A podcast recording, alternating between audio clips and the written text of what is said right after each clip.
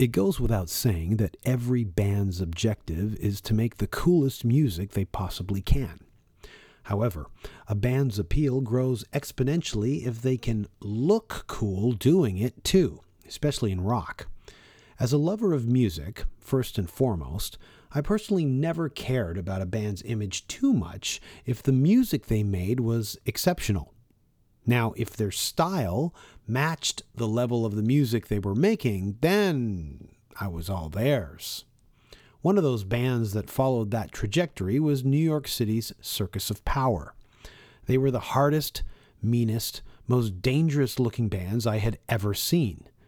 There was no fantasy laden imagery needed for compensation, no adolescent male boasting to make up for anything lacking. You took one look at those guys, and they were easily the most intimidating bunch of hoodlums you could find. Nowadays, tattoo sleeves are a dime a dozen. Soccer moms have sleeves and neck tattoos. But Circus of Power were walking around with full sleeves and chest tattoos back in 1988. 1988! Nobody even had a tattoo in 1988 except for maybe Henry Rollins, Harley Flanagan, and Ozzy Osbourne. Nobody, nobody else.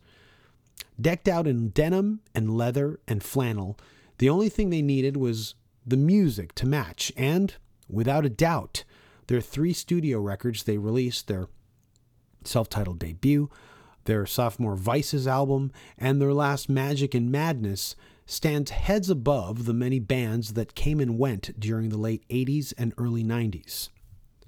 Although many contend their first album was their best, personally, I love their second album, Vices. For me, it captured something that was missing from music at the time and hinted at what could be.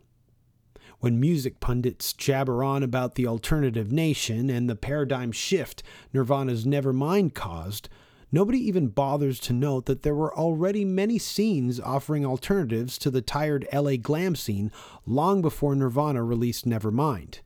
Out on the East Coast, Circus of Power, along with bands like Early White Zombie, Cycle Sluts from Hell, Pussy Galore, Monster Magnet, and Danzig, I can only call dark rock, a mix of dirty blues, Stones, and Stooges, mixed with ACDC and slowed down Motorhead.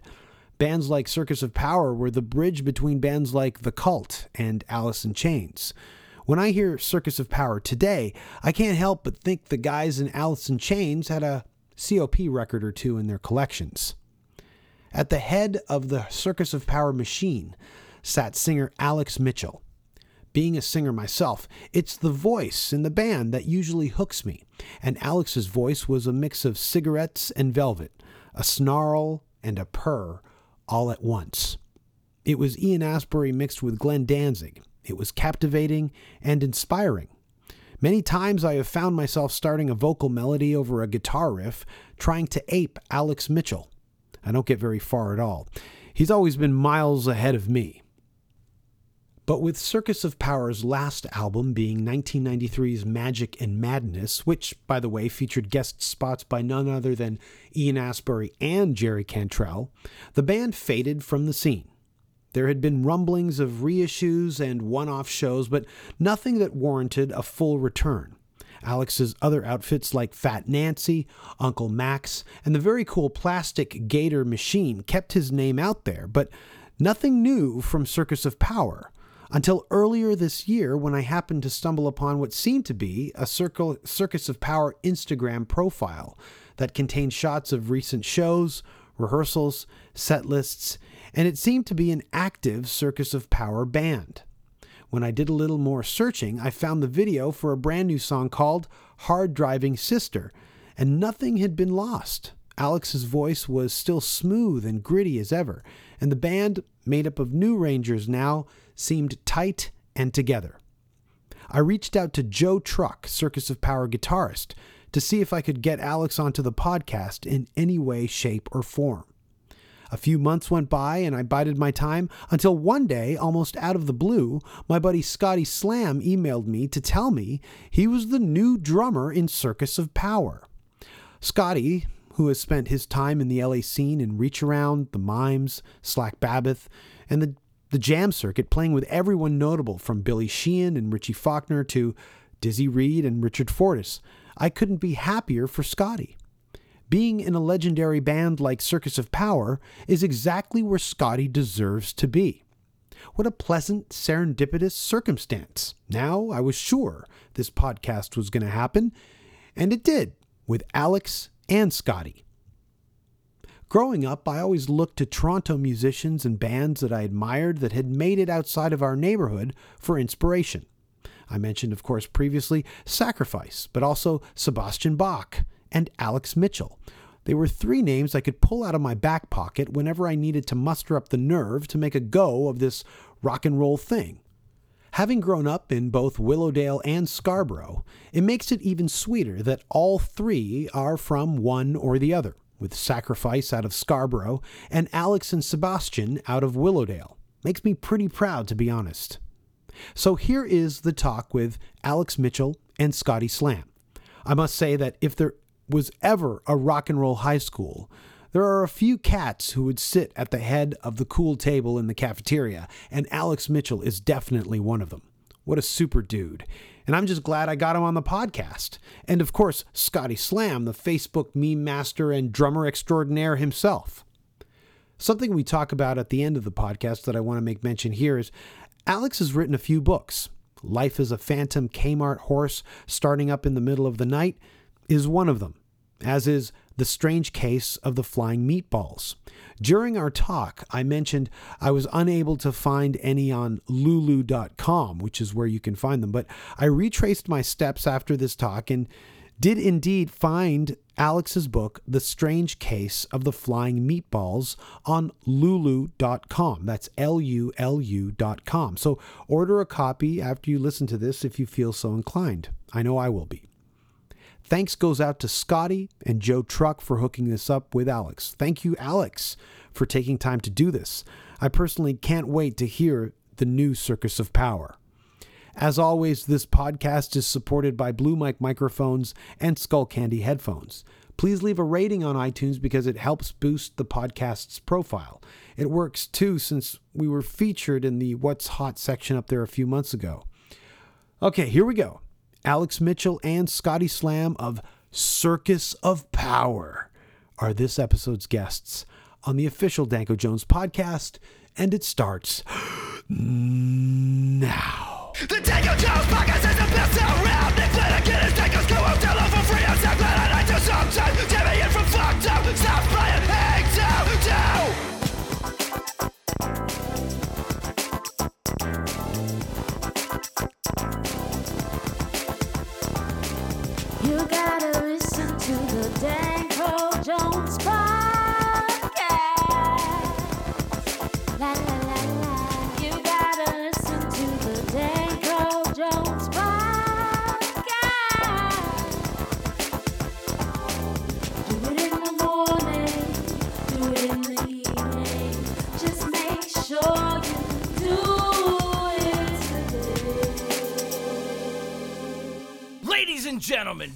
and girls, get ready because the Danko Jones podcast starts now.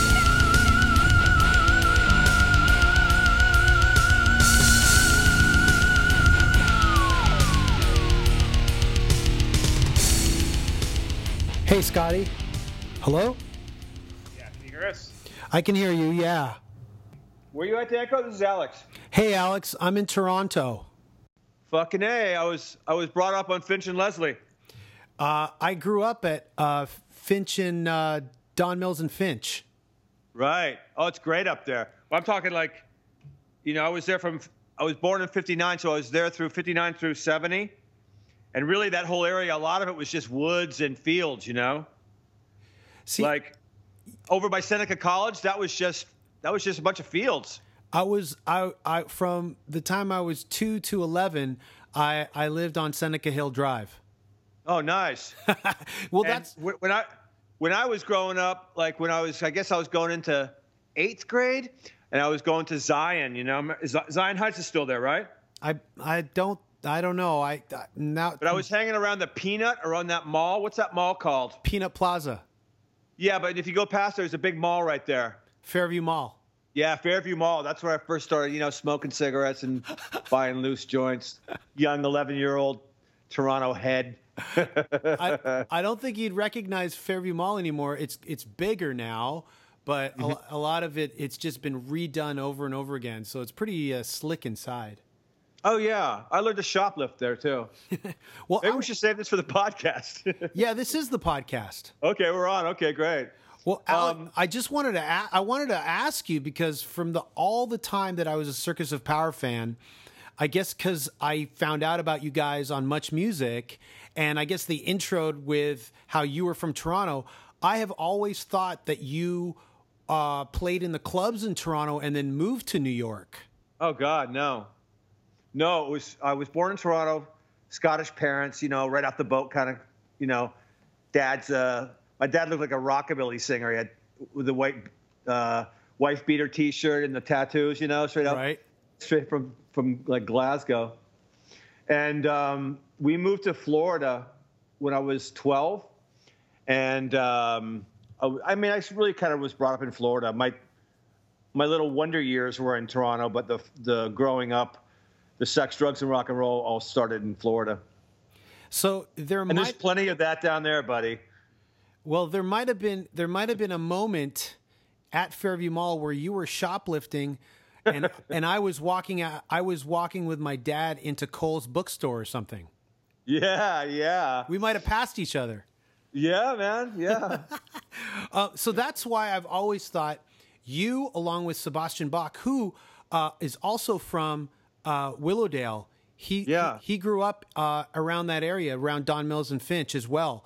So I didn't know that. Yeah, so he like uh, he also with you, you were the two guys who I always used to think, well, those two guys made it. They're from Toronto.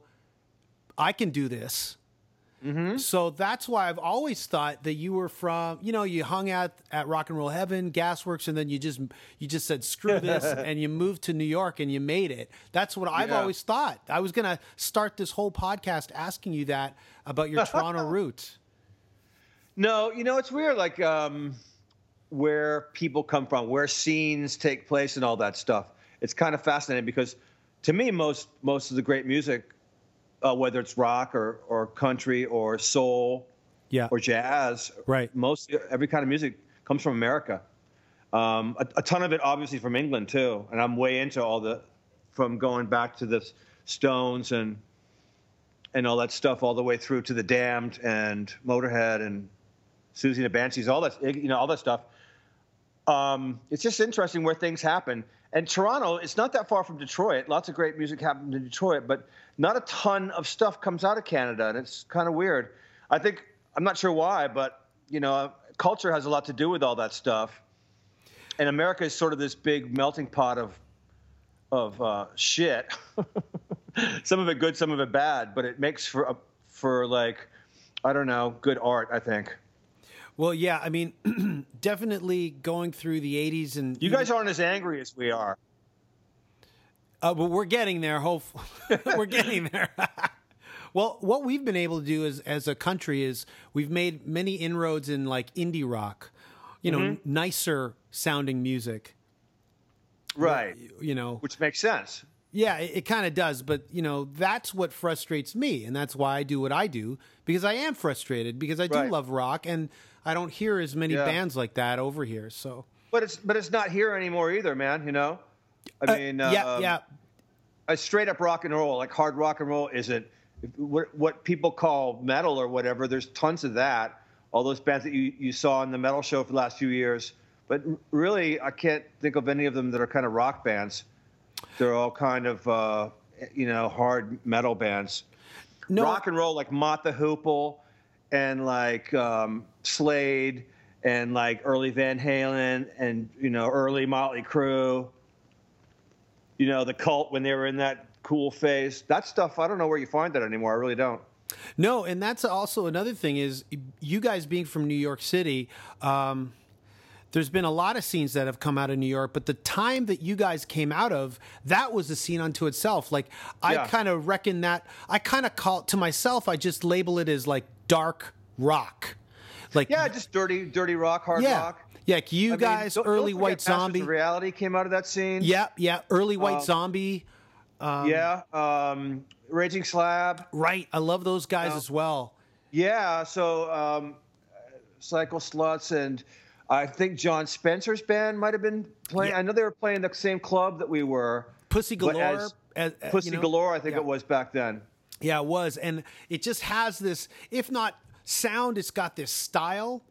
Right. and you guys married it into a very unique way i thought whereas you know white zombie went that way uh, spencer went his way cycle Yeah. sluts from hell went their way but you guys had this like style and image that went along with the music that from where i was like from much watching much music they actually led with that the fact that you guys had so much biker themed uh, imagery the fact that you guys had sleeve tattoos before any other band on the planet well, I invented flannel too. Did they mention that?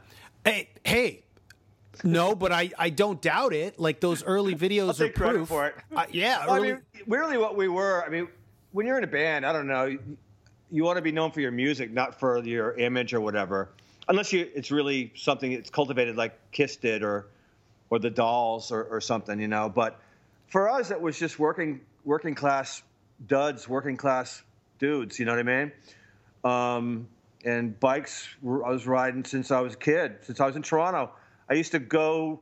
My friend had a Rupp mini bike over by McNicoll uh, Elementary School, and I was really using him. He wasn't really my friend. I was just really using him for his Right. mini bike. Uh, I admit to that now. Um, so I've been into that stuff since I was a kid, and fast cars and stuff. when I moved out of Seneca Hill, when my parents moved out, we moved uh, just right near uh, McNicoll Avenue. Yeah, that's a great neighborhood, man. That's like a you know Canada's version of a Nor- Norman Rockwell painting. You know? Not anymore. It's a big, huge strip mall. You know, um, Rush's really? yeah, Rush's subdivisions video. They shot right in that area in like '82 when it was just before it was about to be developed. Wow. and now it's just this complete strip mall plaza, just cardboard. I think out. everywhere, all, all the good cities are being ruined, man. You know, New York City was ruined by money, like the invisible hand of money, and same with L.A. LA's nothing like it was when I first got here. You know, when Hollywood Boulevard was still cool. There's punk rock kids squatting and stuff, and great clubs. It's nothing like that at all now. You know, it, the whole world's turned into like overpriced restaurants and crappy dance clubs.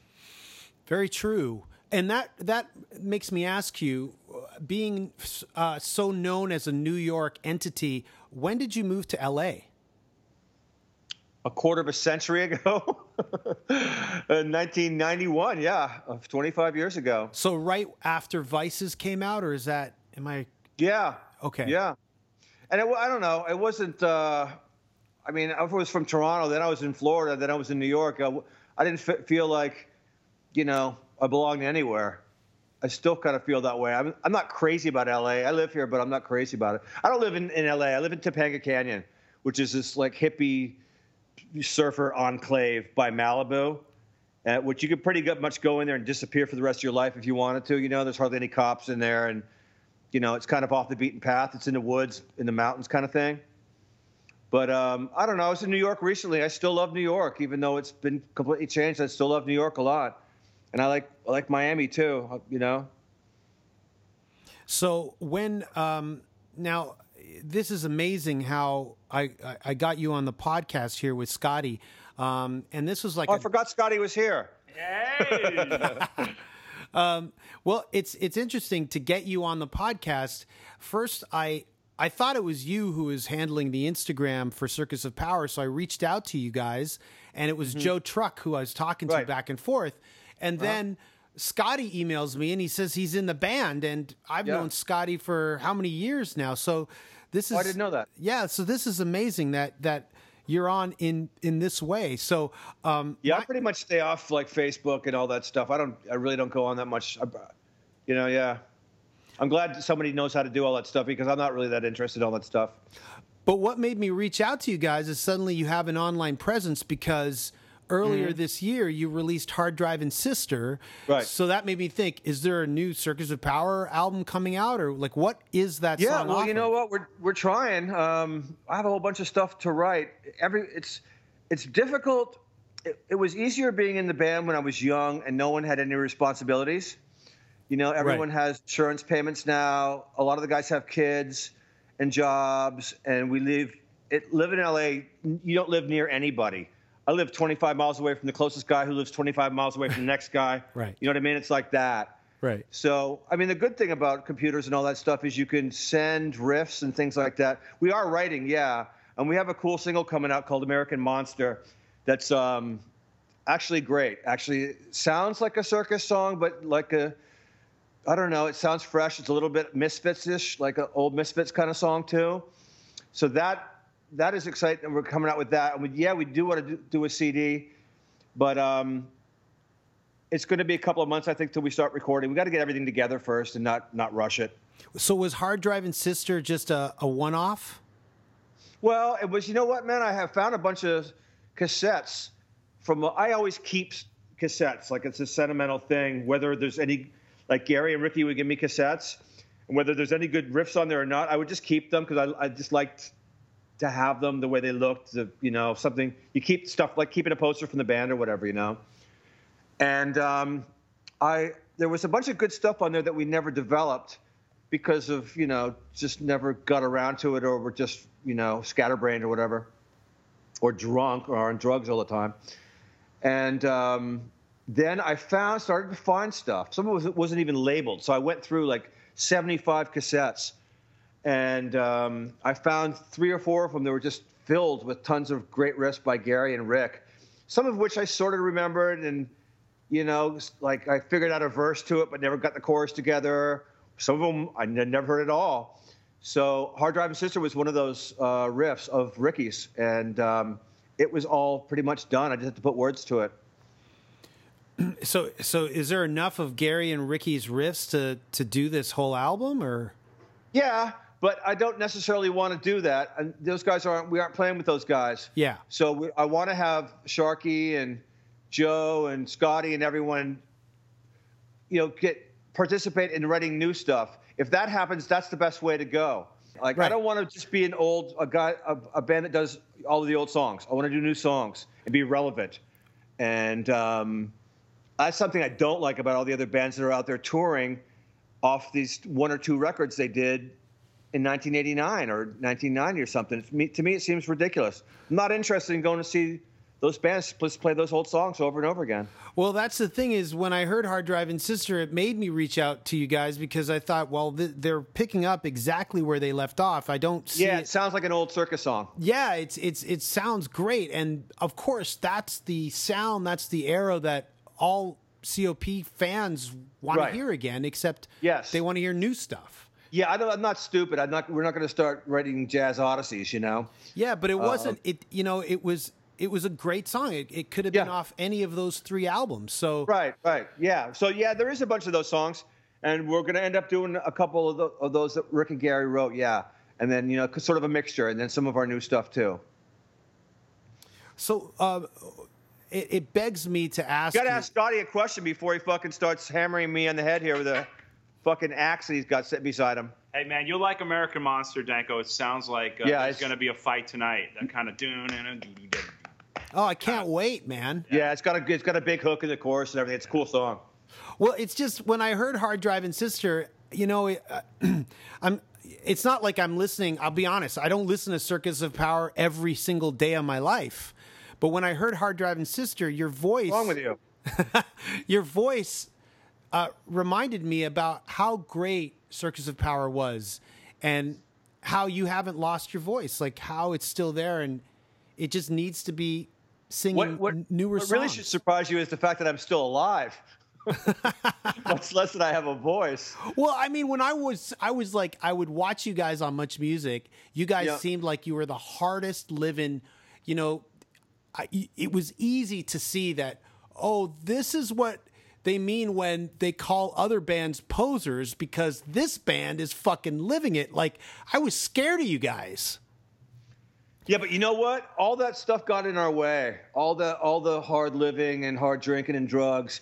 Our band, I'll tell you the truth. uh, The best our band ever was was before we ever got signed, because we we went to Daniel Rey's basement in New Jersey, and his his mother's basement, and we did this four song demo. Right.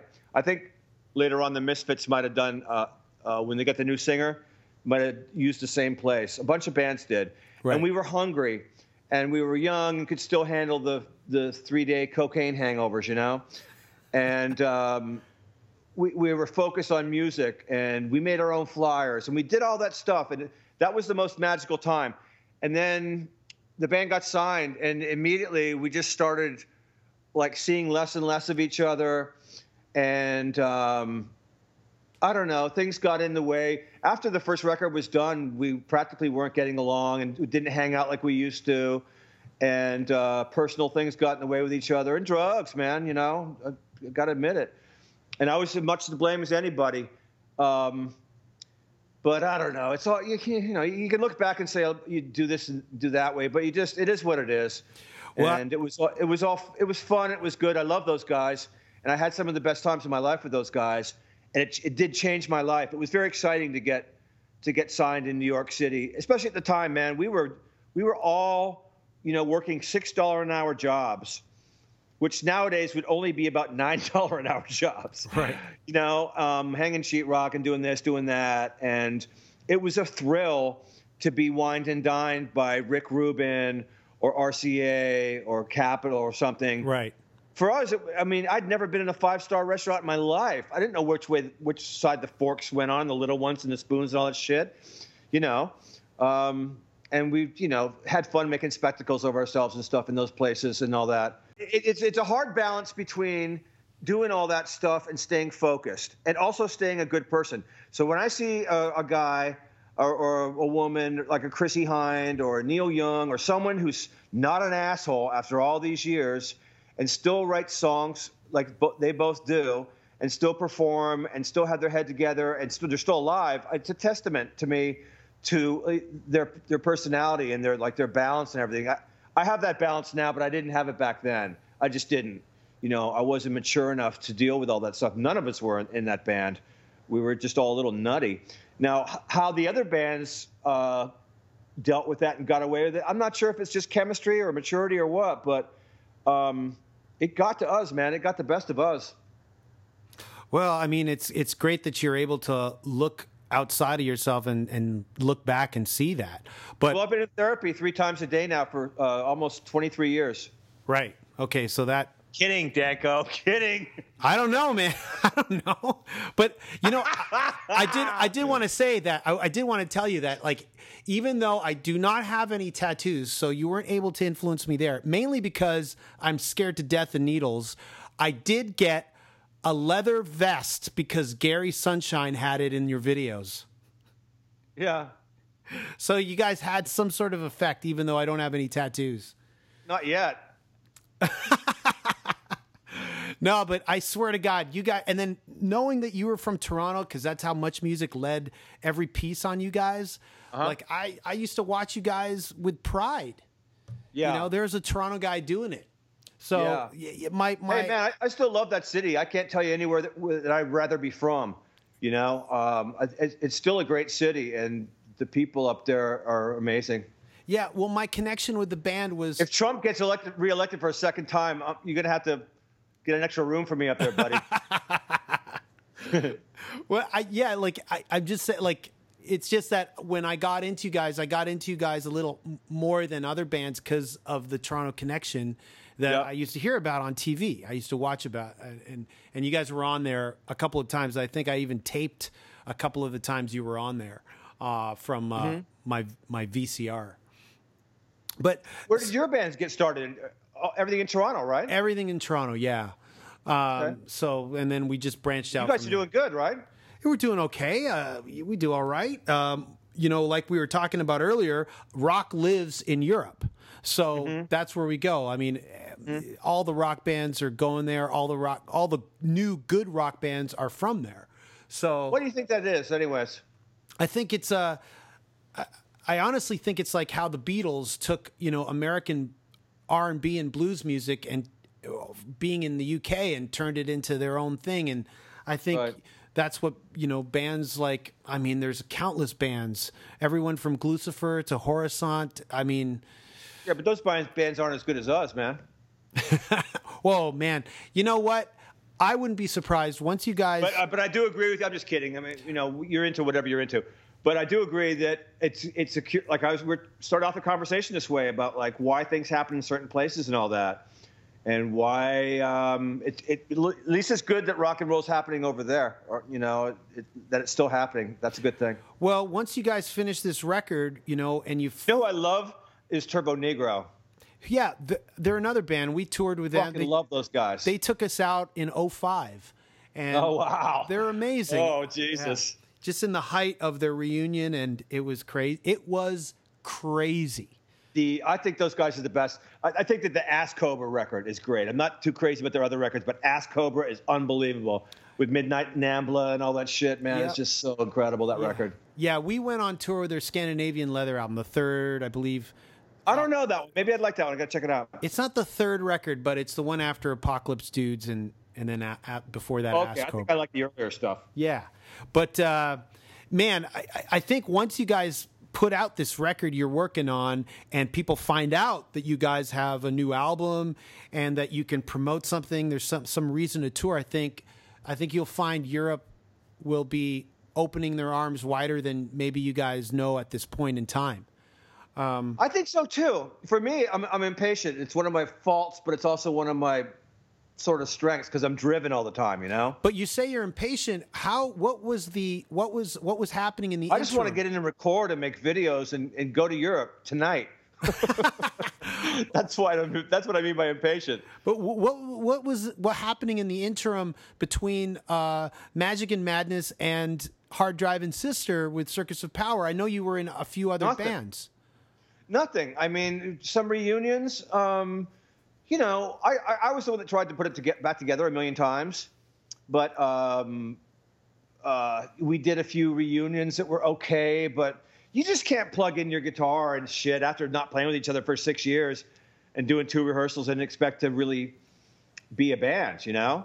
Um, so the reunions were okay, but to tell you the truth, I've, I've had more fun playing. We did two shows here. One was at the Rainbow, and one was at this show in Santa Ana. What was the thing? The Sirius, Sirius uh, Nation. Festival, Yeah. Eddie Trunk, Those are the two most intense times I've ever had on stage. Like the most fun I've ever had on stage, and way like felt way better with the guys I was with on stage. Nothing, not to deride the other guys from the old days, but I really those two times I got off the stage, and the audiences were really good too.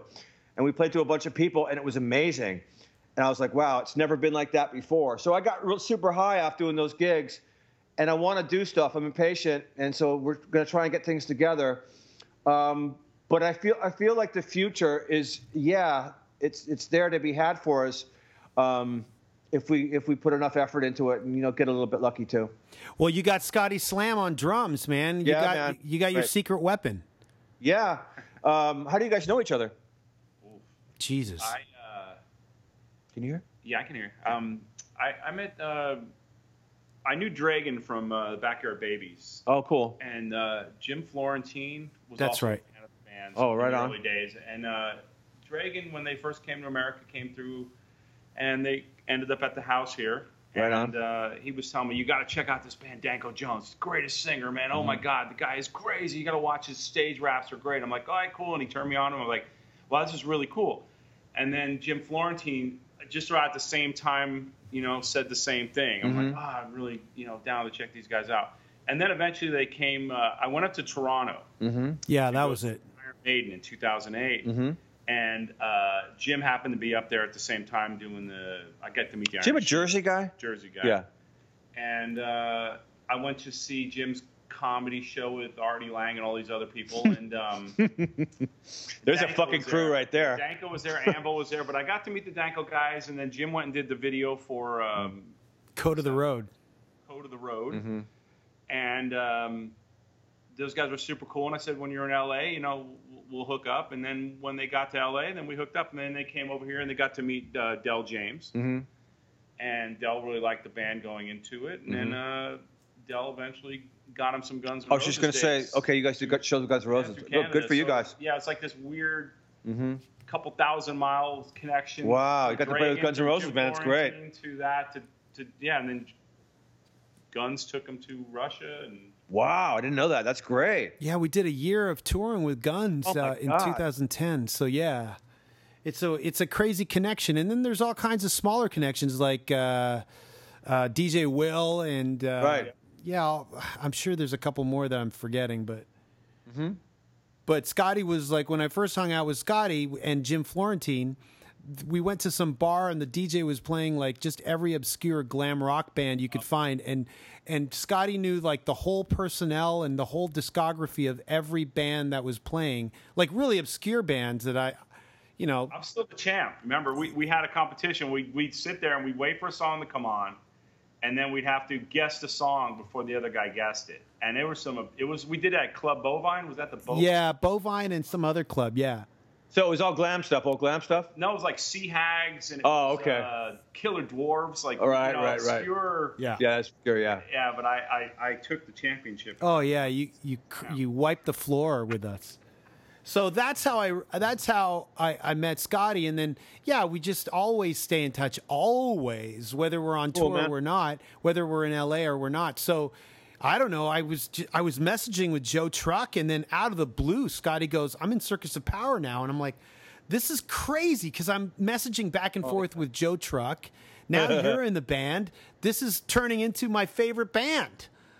like this is amazing. Yeah, I like. Well, we love playing with Scotty. We just rehearsed with him once, and it was obvious that he's had to be in the band.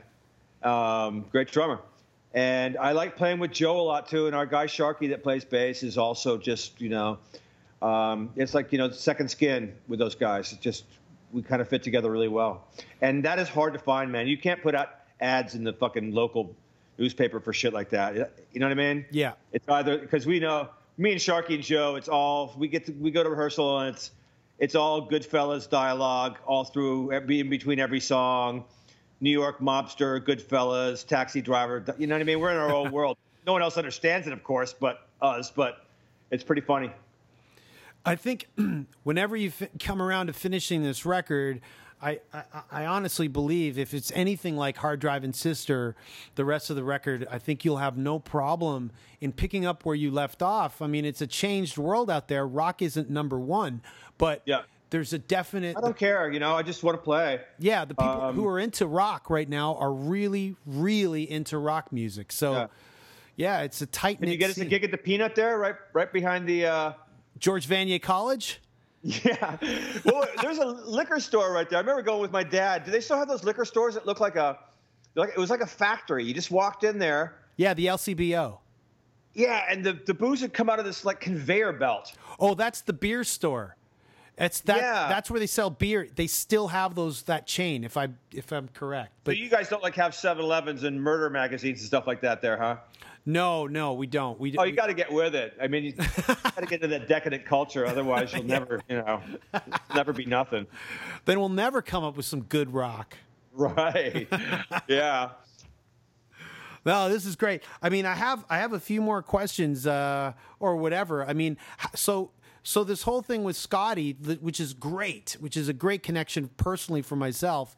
Uh, that just naturally came about, like just people in the scene knowing each other. You guys had a, a position that needed filling. Right and- at Joe's. yeah, Right? right. I got it, Joe. Yeah, I met Joe through Del because Joe's a tattoo artist, right, yeah. famous tattoo artist. And uh, Joe, I, what happened was two drummers ago. There's Hmm. two drummers before me when Joe got it. He goes, "Yeah, I'm in Circus of Power now." I go, "Oh God, I love that band, man. The catalog is killer. I love man, I love them." Joe goes, uh, "Yeah, well, we just got a drummer, and you know, we're going, okay, cool. Well, keep me in mind, man. You know." And then times go by, and then they got another drummer. And I'm like, yeah, we got a new drummer. Like, oh, dude, you just got a hold of me. I really want to play in that band. He's like, yeah, well, we'll, we'll you know, maybe next time, you know, whatever. So, um, He's a scatterbrain. yeah. So they, so then they, they were talking about, you know, like personnel and, and, you know, guitar player was leaving and they were talking about switching it up a little bit. And that's where I stuck my nose in. I say, dude, just give me a shot. I love the tunes. I know the songs. I, you know, back in the day, I used to practice devices and those tunes. I love the grooves on those. So, uh, you know, I asked Joe and Joe said, yeah, we'll give you a shot. And then that was it. And I, you know, I guess this is a good time to put out an ad for a guitar player, right? Lead guitar player, Oh, which, which we need. Yeah. okay. Well, here we. This is the best. This is. I'm going to turn around this podcast by next week. It'll be up. so it'll be All right. out there. Send somebody down for me, all right? Well, if I if I hear of anyone We gotta find the right guys. I mean, it, all the guys that we've had in the band have all, all been great people, and you know, good players. But um, you know, you're in a band. It's hard to explain what that chemistry is and what works and what doesn't. And maybe two or three guys like like the drummer, and, and one other guy doesn't. You know, or or or maybe the guitar player you got, he's very good and he looks great and everything, but one guy in the band is not sure about it. And as long as someone's not sure about it, it's not good. So we're just trying to find this natural uh, progression where we, you know, we can step ha- getting a guitar player who writes um, songs, and uh, that'll make me feel a lot better. East Coast sensibility. Yeah, yeah, that too. would there kinda- would you guys strip down to a four piece again? I would strip down to my jock strap if it would get us better, bigger ratings for your podcast. And uh, I mean, I got I, there's so many things. No, I we could- wouldn't do that. No. No, Well, okay. I mean, yeah, the, the only, we might do like uh, we might do an uh, like a B three organ kind of solo on one or two of our songs and do it like that until we get a guitar player because we know a guy that's a great organ player. And I told Sharky do some Lemmy stuff to bring up that bass and until Yeah. we get a guitar player because we got to record. We might not have a guy for a few months. Who knows? You know. So um, yeah, we're gonna no, but as a fourth piece live, no way. You just got so used to the five piece. Oh, I just got to have a lead guitar player. I'm a traditionalist when it comes to that, man. Slide. But yeah, once you guys, I, I don't even like. Um, I don't even like like when Led Zeppelin we used to go out without a rhythm guitar player. I hated it when the rhythm guitar dropped out. and He went in and did leads, and you just had a bass behind it. It sounds retarded to me. Same with the Who. but I how, always think you should, I always think you should have a rhythm guitar player.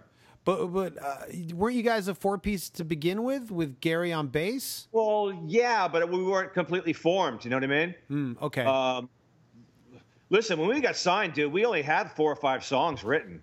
That's the truth. You know, we gave them a four song demo, and we only had about five songs. wow. um, RCA. So we had, you're really making me remember now. Um, we had a guy playing bass and Ricky was playing guitar. So then we, Gary came in and played bass, but Gary filled in on, guitar, on bass, but he didn't want to play bass. He's, he's a really good guitar player. yeah, So that forced us to have two guitars. And you know, if you're a Ricky, if you're the lead guitar player, like any lead guitar player is, you don't want anybody else coming into your space right. And you know how awful those lead guitar player guys are. and um, you know that's a that's a um, that's an alpha wolf thing right there. But both those guys work pretty well together. And if you're if you're hip enough to do that, if you're in Thin Lizzy and you can get both those guitars going, man, Right. there's no sound like it. It's fucking amazing. Right.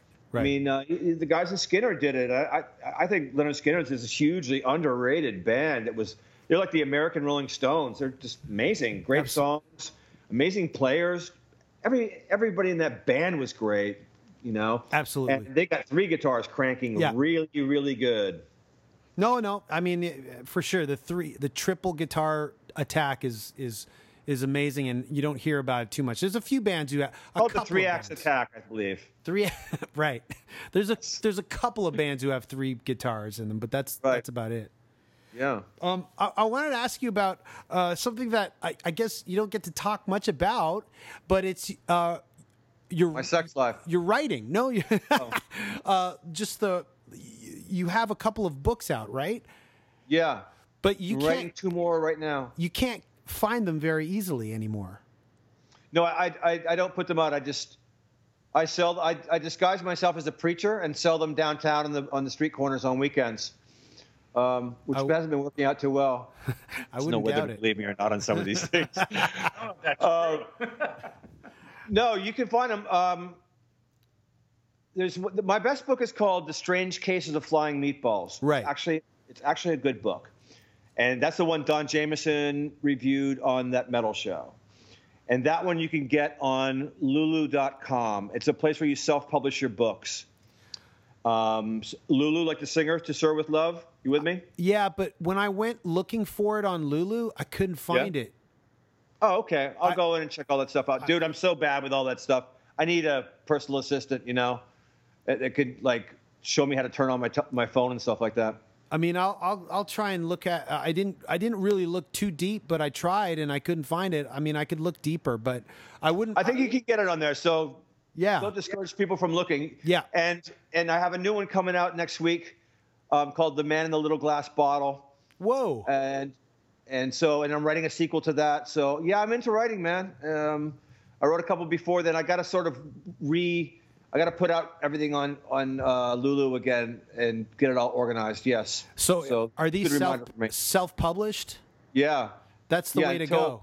Until Harper and Collins starts knocking on my trailer door, yes.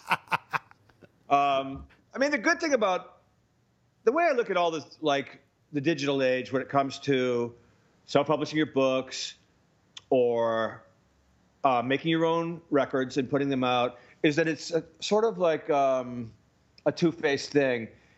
It means anybody can do it, and that's great.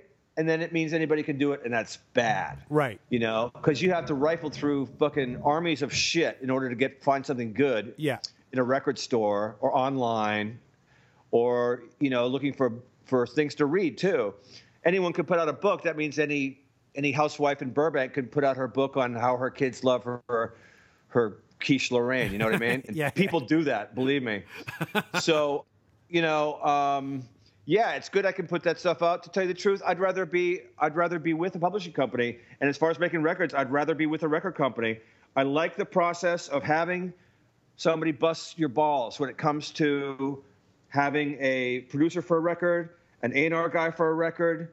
You need someone to come and tell you you have six good songs there and you have four average songs and two of them kind of stink. And I gave them to all my interns, so it's not just my opinion, that's everybody's opinion. And then you can go, okay, great. Rather than if your bass player said it to you, you'd go home and go, what an asshole to think he, for him to say that those songs aren't good. You know what I mean? Yeah. It's just like you need a coach. You need someone to do all that stuff for you. And then at the at a um, publishing company, you have an editor who will come in there and tell you your book is genius or it's the great, the next great American novel if you really put three months of extra work into it, or it's not good at all. I don't want to put it out. And as an artist, you need to hear the, the the pure, cold, fucking hard facts, dude. And if you haven't got the backbone, you haven't got it, you know. But Yeah. yeah, I would love to be with a with a publishing company and and a record company too. Yeah. Oh, uh, one more thing I wanted to ask you. What is the state of Plastic Gator Machine? Oh, that was just a one-off from years ago. Okay.